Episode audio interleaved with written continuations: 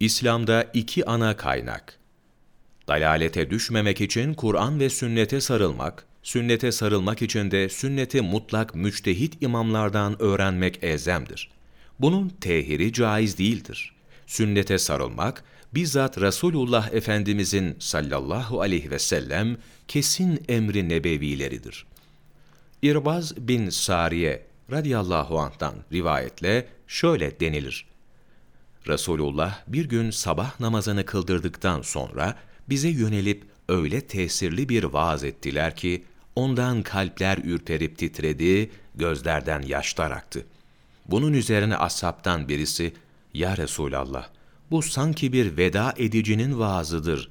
Bize neleri tavsiye buyurursunuz?'' dedi.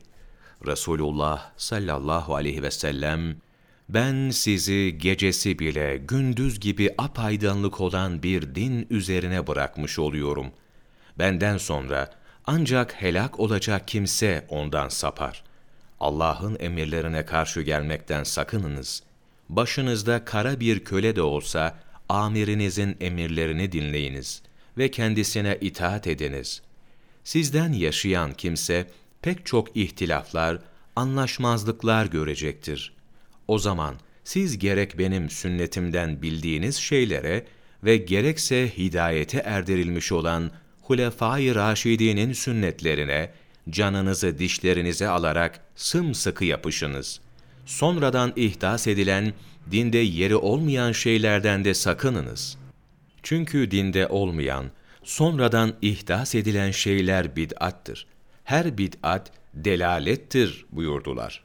Ebu Davud Ashab-ı kiramdan İmran bin Huseyn radıyallahu anh'tan şöyle rivayet edilir.